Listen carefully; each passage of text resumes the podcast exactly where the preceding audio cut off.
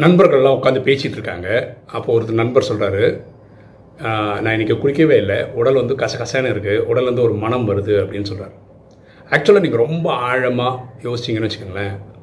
குளிக்கிறதுனால உடல் சுத்தமாகும் உடல் துர்நாற்றம் போகும். ஆனால் உடலுடைய பேசிக் மனம் போகவே போகாது.